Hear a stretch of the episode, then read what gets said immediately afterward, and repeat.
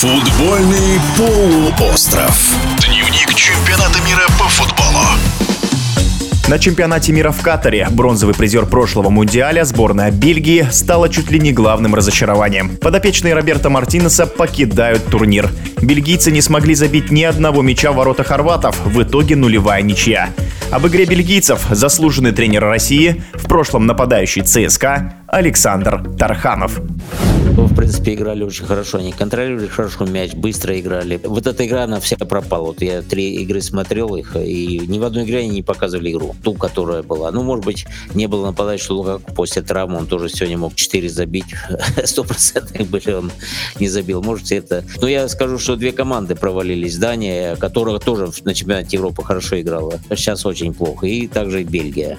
Вот две команды, которые ну, просто разочаровали. Я, в принципе, э, надеялся, что Дания может сюрприз какой-то преподнести, тоже выйти там в полуфинал. Бельгия, я думал, тоже может побороться за медали. Но в итоге обе команды не вышли. По игре сложно сказать, это нужно быть там, что произошло. Ну, видимо, э, уже и возраст, наверное, все-таки уже такого движения нет. Здесь, э, в принципе, Дебрюне говорил, что мы уже на сходе. Видимо, чемпионат Европы было так последний раз, когда они могли сыграть хорошо. А, наверное, попал исполнения, молодежь еще не готова, поэтому, наверное, вот это все и случилось. Что касается Хорватии, то это их потолок, выход в одну восьмую чемпионата мира, считает Александр Тарханов. Я думаю, это их максимум. Там же тоже много достаточно игроков опытных, взрослых, и Мудрич уже 37 лет, поэтому это, наверное, их последняя такая, такой чемпионат для многих в этой команде. В принципе, если брать команду, то они все играют в топ-клубах многие. С испанцами сложнее будет, но все равно футбол сейчас непредсказуем.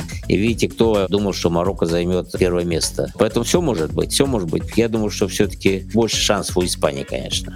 Марокканцы вообще не проиграли ни одной игры и вышли в плей-офф с первого места. Хорошая команда. Я вот смотрю, сколько игр. Три тура, они достаточно хорошо играют. Сейчас очень многие команды играют от обороны. Прошли те времена, когда 16 лучших сборах мира были, они в атаку играли все.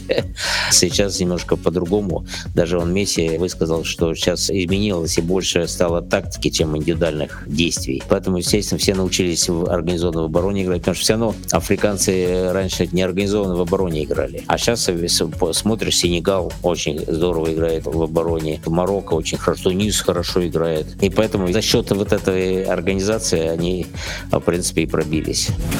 Мнение заслуженного тренера России Александра Тарханова. Уточним, что в заключительном туре в группе марокканцы обыграли 2-1 канадцев. Сборная Марокко вышла с первого места. Хорваты в этом квартете вторые.